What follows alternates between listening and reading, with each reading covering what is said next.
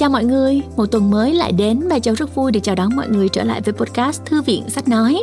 Nếu mà mọi người để ý thì trong thời gian qua, Phonos đã ký kết hợp tác với rất nhiều đơn vị xuất bản lớn ở trong nước như là nhà xuất bản Kim Đồng, Nhã Nam, Đông A, nhà xuất bản trẻ, Alpha Books, Thái Hà, vân vân.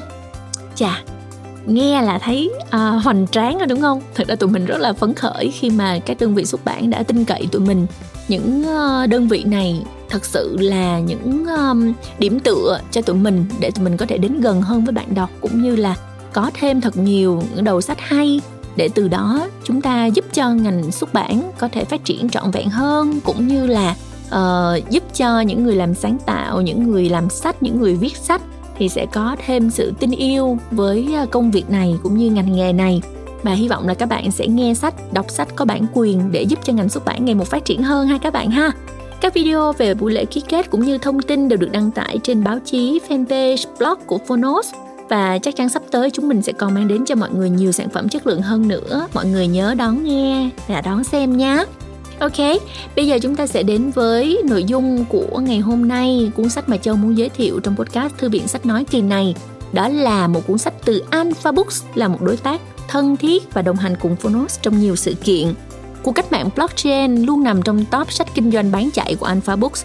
Cuốn sách này lý giải tiềm năng kiến tạo tương lai nhân loại của công nghệ blockchain và công trình được nghiên cứu kỹ lưỡng, trình bày gần gũi, tương đối dễ hiểu, phù hợp với cả những người không chuyên về công nghệ như là Châu chẳng hạn. Ừ. Mình không có xấu hổ một chút nào hết khi nói mình là một người low tech cho đến khi mình vào làm việc tại một tech startup là Phonos rất là buồn cười là công ty uh, dựa chính vào tech nhưng mà châu lại là một người rất là kém về tech. Nhưng mà cái gì nó cũng có hai mặt các bạn ạ. Khi mà mình vào trong một công ty mà mọi người đều nói về công nghệ và mình phải làm việc với công nghệ rất là nhiều thì tự mình phải thay đổi để hòa nhập và mình phải học hỏi rất là nhiều. Mình nghĩ áp lực là một cái điều rất là tích cực nếu như mình nhìn nó với một cái vai trò là thúc đẩy bản thân mình ngày một trở nên tốt hơn đúng không nè? Và hy vọng là những cuốn sách mà gần gũi uh, giống như là những cuốn sách mà châu giới thiệu trong thư viện sách nói hay là những cuốn sách ngày hôm nay sẽ có thể giúp ích được cho các bạn. Phải nói ngày nay thì công nghệ blockchain đang có tác động lớn đến tương lai của nền kinh tế thế giới. Mọi người hãy cùng châu nghe thử chương 1 cuốn sách này nhé. Và nếu muốn nghe trọn vẹn cuốn sách này hãy lên ứng dụng phonos.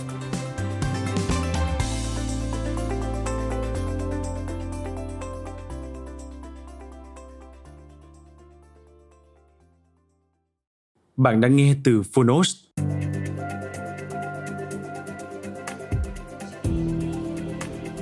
Blockchain, Bản chất của blockchain, Bitcoin, Tiền điện tử, Hợp đồng thông minh và tương lai của tiền tệ. Tác giả Mark Gates, Độc quyền tại Phonos. 1980 Books Khơi nguồn tri thức.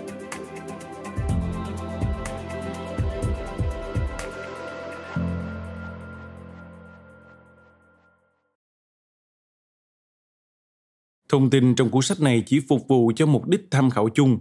Mọi nội dung trình bày trong sách không nên coi là tư vấn và khuyến nghị.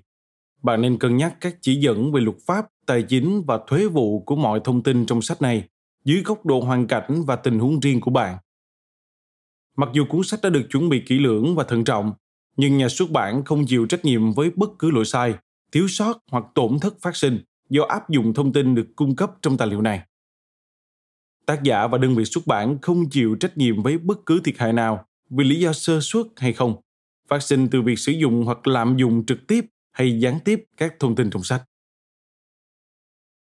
Mời bạn xem bản Việt hóa thuật ngữ được đính kèm trên ứng dụng.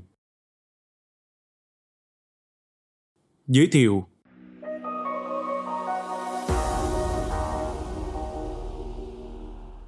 Trên mạng Internet, không ai biết bạn là kẻ ngốc Peter Steiner Trong blockchain, không ai biết bạn là kho lạnh. Richard Chandler Brown Công nghệ blockchain được coi là phát minh vĩ đại nhất kể từ khi xuất hiện mạng Internet. Những người khởi xướng tuyên bố rằng công nghệ này sẽ thay đổi mọi ngành công nghiệp hiện thời và ảnh hưởng tới cuộc sống của mọi người trên hành tinh này chỉ trong vài thập kỷ liệu công nghệ blockchain thực sự là một trong những cuộc cách mạng công nghệ vĩ đại nhất trong lịch sử, hay chỉ được cương điều hóa quá mức? Liệu công nghệ blockchain sẽ khiến hệ thống trái phiếu chính phủ và hoạt động ngân hàng thay đổi phương pháp xử lý thông tin, hay sẽ chỉ là một giao dịch bình thường? Có phải những người tuyên truyền về công nghệ blockchain đã quá kích động đến mức tạo nên một loại bong bóng công nghệ khác, trong khi thực ra chỉ là một cách thức tạo dữ liệu mới? Trong cuốn sách này chúng ta sẽ tìm hiểu đáp án cho những câu hỏi trên, đồng thời xem xét những góc độ lập luận khác, ủng hộ và phản đối công nghệ blockchain. Cuốn sách này cũng sẽ giải thích công nghệ blockchain là gì, cách thức hoạt động và lợi ích tiềm tàng cùng những ảnh hưởng của công nghệ này.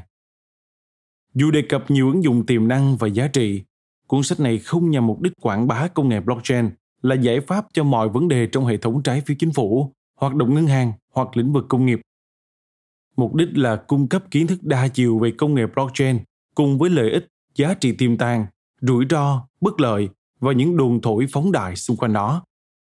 Cuốn sách này được viết dành cho những người bắt đầu nghiên cứu công nghệ blockchain và đang tìm hiểu kiến thức không quá thiên về khoa học kỹ thuật của công nghệ này. Một số nội dung kỹ thuật sẽ được nhắc đến trong phần cuối sách. Tuy nhiên, những chi tiết thuần kỹ thuật về blockchain không phải trọng tâm của cuốn sách lần đầu tiên tìm hiểu về công nghệ blockchain. Tôi thấy rằng nhiều thông tin thuần kỹ thuật về công nghệ blockchain được phân bổ và sắp xếp bất ổn và không có hướng dẫn rõ ràng từ nền tảng kiến thức ngoài lĩnh vực kỹ thuật. Tôi viết cuốn sách này vì đây chính là kiểu sách có nội dung mà vào thời điểm lần đầu tiên tiếp cận và thử tìm hiểu về công nghệ blockchain, tôi muốn đọc. Tôi hy vọng bạn sẽ nghe và thấy rằng cuốn sách hữu dụng, sáng suốt và có giá trị cho kiến thức về công nghệ blockchain của bạn ghi chú một cuối mỗi chương sẽ có những điểm cốt lõi tóm tắt thông tin toàn chương cách trình bày này thích hợp với những người ưa tổng hợp thông tin thành nhiều điểm chính yếu 2. Nếu bạn không thích hoặc không có thời gian nghe một chương nào đó, cứ thoải mái lướt tới phần tổng kết những điểm cốt lõi để biết được thông tin chính trong chương. 3. Điểm cốt lõi còn hỗ trợ đắc lực cho việc ghi chú, tái xem xét hoặc tra cứu nhanh để tham khảo mà không cần nghe lại toàn chương. 4. Nếu bạn đã nghe trọn vẹn chương, bạn có thể bỏ qua phần tổng kết những điểm cốt lõi vì phần này sẽ nhắc lại những thông tin bạn vừa nghe. Chương 1. Blockchain là gì?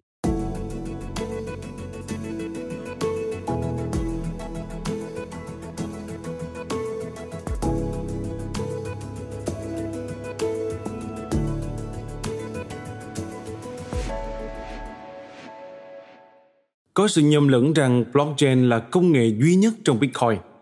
Tuy nhiên, Bitcoin được tạo nên bằng cách sử dụng một chuỗi các công nghệ mật mã khác kết hợp với blockchain. Nói ngắn gọn, blockchain là một loại dữ liệu, một cách lưu trữ những hồ sơ giao dịch và giá trị. Đáng tiếc là định nghĩa đơn giản này không hấp dẫn mọi người và khiến họ nghĩ rằng sao cơ, toàn bộ thứ hoành tráng này chỉ là một loại dữ liệu thôi ư? Dù sao thì gọi blockchain là một loại dữ liệu mới cũng tương tự như nói thư điện tử là cách mới để gửi thư cho người khác. Dù blockchain là một loại dữ liệu, định nghĩa này không diễn tả được đặc tính thật sự nằm trong cách thức blockchain lưu trữ các hồ sơ giá trị và giao dịch. Trong quá khứ, mọi tài sản giá trị hoặc các giao dịch đều được lập biên bản đưa vào kho dữ liệu. Người ta dựa vào bên thứ ba như ngân hàng, chính phủ hoặc công ty để lưu trữ thông tin này mọi người tin tưởng rằng ngân hàng sẽ không trộm tiền của họ vì ngân hàng chịu sự quy định của chính phủ. Và nếu một ngân hàng phá sản, họ hy vọng rằng chính phủ sẽ bảo đảm khoản ký gửi của họ được an toàn. Khi chuyển tiền hoặc chi trả hàng hóa dịch vụ, người ta tin rằng các công ty phát hành thẻ tín dụng và ngân hàng sẽ chuyển một phần tiền chính xác từ tài khoản ngân hàng và tiền ký quỹ của họ tới tài khoản người bán. Người bán tin tưởng rằng công ty phát hành thẻ tín dụng sẽ thanh toán tiền cho họ. Và nếu xảy ra tranh chấp hoặc gian lận giao dịch, công ty phát hành thẻ tín dụng sẽ giải quyết cho họ. Nếu người mua tại cửa hàng thanh toán bằng tiền mặt, người bán tin rằng họ có thể nhận tờ giấy bạc in số do chính phủ phát hành đó, rồi tới cửa hàng khác để mua sản phẩm dịch vụ khác. Người bán cũng tin rằng nếu họ mang số tiền giấy đó tới ngân hàng, họ có thể chuyển thành tiền kỹ thuật số trong tài khoản ngân hàng và có thể sử dụng để thanh toán qua thẻ tín dụng hoặc giao dịch trực tuyến. Mọi người cho phép các tổ chức bên ngoài này sở hữu tiền bạc và thông tin của họ. Họ tin rằng các công ty phát hành thẻ tín dụng và ngân hàng sẽ bảo đảm các thông tin chi tiết thẻ tín dụng của họ được an toàn và riêng tư. Họ tin rằng các công ty phát hành thẻ tín dụng và ngân hàng lưu trữ dữ liệu về hồ sơ số dư tài khoản và giao dịch chuẩn xác. Các ngân hàng lại tin rằng chính phủ lưu trữ dữ liệu và hồ sơ tiền giấy phát hành. Đặt lòng tin vào các tổ chức không chỉ xuất hiện trong lĩnh vực tài chính mà còn mở rộng tới mọi lĩnh vực trong đời sống của chúng ta. Nếu bạn từng mượn sách từ thư viện, thư viện lưu trữ dữ liệu toàn bộ số sách họ có. Thư viện cũng lưu trữ dữ liệu về thành viên, mọi cuốn sách đang mượn, ngày trả sách và mọi cuốn quá hạn trả. Thư viện còn lưu trữ dữ liệu trung tâm về thông tin cá nhân của bạn, địa chỉ nhà và những chi tiết khác. Nếu bạn không trả sách đã mượn, họ sẽ gửi giấy phạt và nếu cần, họ có thể áp dụng các biện pháp theo luật để đối phó với hành động vi phạm của bạn. Những hồ sơ dữ liệu về thông tin cá nhân của bạn, cuốn sách bạn mượn, thói quen đọc của bạn đều là những thông tin riêng tư được thư viện lưu trữ và bạn tin tưởng họ sẽ không chia sẻ thông tin đó cho những người khác. Những thông tin như vậy được tập hợp trong nhiều tổ chức dạng này và mỗi tổ chức lại lưu trữ bản hồ sơ và hệ thống của riêng họ. Vấn đề phổ biến xuất phát từ mọi giao dịch thường ngày là chúng ta đặt lòng tin vào các tổ chức và dữ liệu trung tâm mà họ lưu trữ để bảo quản chính xác hồ sơ của chúng ta. Lại có một vấn đề ngầm hiểu rất phổ biến khác là chúng ta không tin tưởng lẫn nhau. Hãy thử tưởng tượng tình huống khi thiếu tổ chức đáng tin cậy trong giao dịch. Hãy tưởng tượng bạn sở hữu một cửa hàng và ai đó giao cho bạn mẫu giấy có viết tôi nợ anh 100 đô, kèm theo chữ ký của họ. Họ nói với bạn rằng nếu bạn mang mẫu giấy đó tới cửa hàng khác, bạn có thể dùng để mua sản phẩm giá 100 đô tại đó. Bạn có tin không? Đáp án có lẽ là không. Nhưng đó chính là điều chúng ta đang làm mỗi ngày với tiền giấy. Một tờ tiền 100 đô chỉ là một tờ giấy với dòng tôi nợ anh 100 đô, kèm xác nhận từ chính phủ. Bạn chấp nhận và sử dụng tiền giấy gần như hàng ngày và tin tưởng rằng các cửa hàng sẽ chấp nhận. Rồi họ lại tin tưởng những người bán khác cũng chấp nhận và cứ thế tiếp diễn. Còn blockchain mang đến tiềm năng to lớn tại những quốc gia mà người ta không tin vào ngân hàng, tổ chức, chính phủ, tiền tệ hoặc người khác. Ngay cả ở Mỹ, nơi hệ thống tài chính ổn định và phát triển nhất thế giới, nhiều tổ chức tài chính to lớn cũng phá sản trong cuộc đại khủng hoảng tài chính. Các công ty tài chính hàng trăm năm tuổi sụp đổ gần như trong một đêm, kéo theo tiền gửi cả đời của nhiều người bị mất trắng. Năm 2015 tại Hy Lạp, một quốc gia đã phát triển và một thành viên của khối liên minh EU. Các ngân hàng đóng băng toàn bộ tài khoản ký gửi và chỉ cho phép chủ tài khoản rút khoảng 70 đô mỗi ngày từ các máy rút tiền tự động. Có lựa chọn nào dành cho người gửi tiền ngoài các công ty và ngân hàng đáng tin cậy mà họ đang đặt lòng tin? Giấu toàn bộ tiền mặt dưới đệm gối. Nếu ai đó phát hiện ra khoản tiết kiệm giấu trong nhà, bạn sẽ có nguy cơ bị trộm mất. Nếu nhà của bạn bắt lửa, bạn có nguy cơ mất toàn bộ tiền vì vụ cháy. Nếu ngân hàng có thể bị phá sản và chính phủ có thể đóng băng các khoản rút tiền từ ngân hàng tại Mỹ cũng như châu Âu. Vậy làm sao những người sống ở các quốc gia kém phát triển, kém ổn định hơn có thể tin tưởng vào ngân hàng và chính phủ của họ? Đáp án đơn giản là họ không thể tin vào những tổ chức đó. Vấn đề niềm tin và blockchain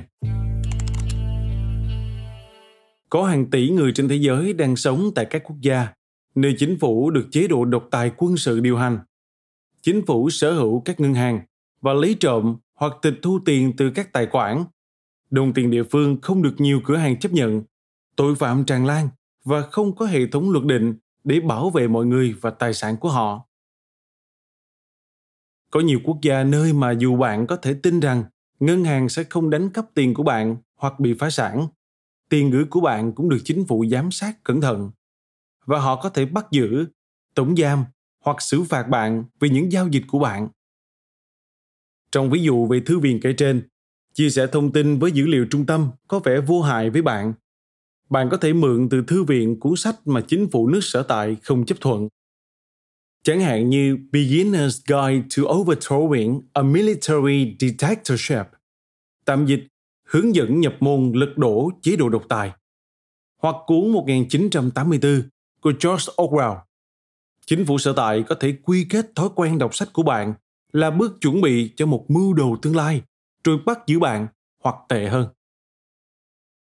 Tại những nước này, nơi thiếu vắng lòng tin vào các công ty và chính phủ, các giao dịch rất rủi ro và khó khăn. Nếu người ta gửi tiền vào ngân hàng, họ phải đối mặt với nguy cơ bị ngân hàng hoặc chính phủ đánh cắp. Đối với những khoản mua sắm lớn như mua nhà cửa, họ có thể buộc phải tiết kiệm bằng tiền mặt, vàng, ngọc hoặc kim loại quý để dành cho khoản chi tiêu lớn này. Chấp nhận rủi ro rằng tiền có thể bị đánh cắp hoặc hủy hoại do một vụ cháy. Sau tất cả rủi ro này, nếu ai đó tiết kiệm đủ tiền cho các khoản mua sắm lớn như mua nhà cửa, họ vẫn phải đối mặt với rủi ro rằng người bán sẽ lừa trộm tiền của họ và không giao cho họ quyền sở hữu ngôi nhà. Hệ thống pháp luật không phải lúc nào cũng đủ vững chắc để đòi lại quyền sử dụng hoặc tố cáo hành vi trộm cắp. Nếu giao dịch mua sắm thanh toán bằng tiền mặt hoặc vàng chứ không phải giao dịch điện tử sẽ không có bằng chứng chứng minh giao dịch đã diễn ra. Cơ sở dữ liệu trung tâm và các tổ chức hoạt động chỉ khi tồn tại niềm tin vào hệ thống pháp lý, luật định, chính phủ, tài chính và con người. Dù mọi yếu tố trên đều đáng tin cậy, niềm tin đôi khi vẫn bị phản bội vì người ta bị mất tiền bạc và tài sản. Một cơ sở dữ liệu trung tâm được xây dựng trên blockchain loại bỏ sự cần thiết của các cơ sở dữ liệu và tổ chức trung tâm. Mọi cá nhân trong blockchain có thể quan sát và kiểm nhận giao dịch, giúp đảm bảo tính minh bạch và độ tin cậy. Niềm tin là cốt lõi của blockchain, tạo nên hệ thống tín nhiệm giữa các cá nhân mà không cần tổ chức trung gian liên quan đến giao dịch. Blockchain cho phép mọi người giao dịch mọi giá trị. Trong ví dụ thư viện trên, thì đó là những cuốn sách, nhưng cũng có thể là bất động sản, cổ phần tài liệu điện tử và gần như mọi thứ khác. Sự khác biệt giữa blockchain và Bitcoin Chú ý đầu tiên về blockchain là nó nằm trong phạm vi mã nguồn của Bitcoin. Về cơ bản, blockchain đầu tiên được hình thành khi Bitcoin được tạo ra. Lịch sử của Bitcoin và blockchain sẽ được trình bày trong chương sau. Vì thế, trong chương này, chúng ta sẽ không đi vào chi tiết. Blockchain là một trong những công nghệ cơ sở của Bitcoin. Có sự nhầm lẫn rằng blockchain là công nghệ duy nhất trong Bitcoin. Tuy nhiên, Bitcoin được tạo nên bằng cách sử dụng một chuỗi các công nghệ mật mã khác kết hợp với blockchain. Bitcoin là đồng tiền ảo, chủ yếu được dùng để thanh toán. Đó là một cách ứng dụng công nghệ blockchain. Tuy nhiên, blockchain có thể sử dụng để lưu trữ và chuyển giao mọi giá trị, không chỉ các giao dịch tài chính các hệ thống xây dựng trên nền tảng blockchain đang được sử dụng cho nhiều hoạt động đa dạng trên khắp các lĩnh vực công nghiệp khác nhau, bao gồm nhận diện kỹ thuật số, mạng xã hội, bầu cử, lưu trữ dữ liệu trực tuyến, ứng dụng phi tập trung và nhiều lĩnh vực khác sẽ được trình bày trong phần sau cuốn sách. Có vẻ hệ thống xây dựng trên nền tảng blockchain sở hữu tiềm năng vô tận đang được nhiều công ty và chính phủ khai thác. Bitcoin ngược lại chỉ được sử dụng để thanh toán điện tử Mặc dù Bitcoin ngày càng trở nên nổi tiếng vì giá trị của nó ngày càng tăng cao, đồng tiền này chủ yếu được thiết kế như một hình thức thanh toán. Trong chương sau, chúng ta sẽ đi sâu vào chi tiết kèm các ví dụ về việc blockchain hoạt động chính xác như thế nào. Điểm cốt lõi một Blockchain giống cơ sở dữ liệu là một hình thức lưu trữ hồ sơ giá trị và giao dịch Gần như mọi thứ đều có thể được lưu trữ trên blockchain. 2. Đa phần các giao dịch ngày nay giữa mọi người đều đòi hỏi một đơn vị trung gian đáng tin cậy, có khả năng bảo mật và tạo điều kiện để giao dịch thuận lợi như ngân hàng và các tổ chức tài chính. 3. Công nghệ blockchain loại bỏ sự cần thiết của một đơn vị trung gian, cho phép mọi người giao dịch trực tiếp với nhau. 4. Hàng tỷ người trên thế giới sống ở những quốc gia nơi mà họ không thể đặt lòng tin vào các đơn vị trung gian như ngân hàng, chính phủ và hệ thống pháp luật trong việc thực hiện giao dịch cũng như lưu trữ chính xác hồ sơ. Blockchain đặc biệt hữu dụng trong những trường hợp này vì có thể cung cấp độ tin cậy và đảm bảo cho mọi người khi họ giao dịch với nhau. 5. Bitcoin là một hệ thống xây dựng trên nền tảng blockchain. Blockchain không phải là hệ thống xây dựng trên nền tảng Bitcoin. 6. Bitcoin chủ yếu được sử dụng để thanh toán. Hệ thống xây dựng trên nền tảng blockchain có khả năng ứng dụng rộng rãi để chuyển giao mọi loại giá trị. Cảm ơn bạn đã lắng nghe podcast Thư viện Sách Nói. Tải ngay ứng dụng Phonos để nghe trọn vẹn sách nói của kỳ này bạn nhé.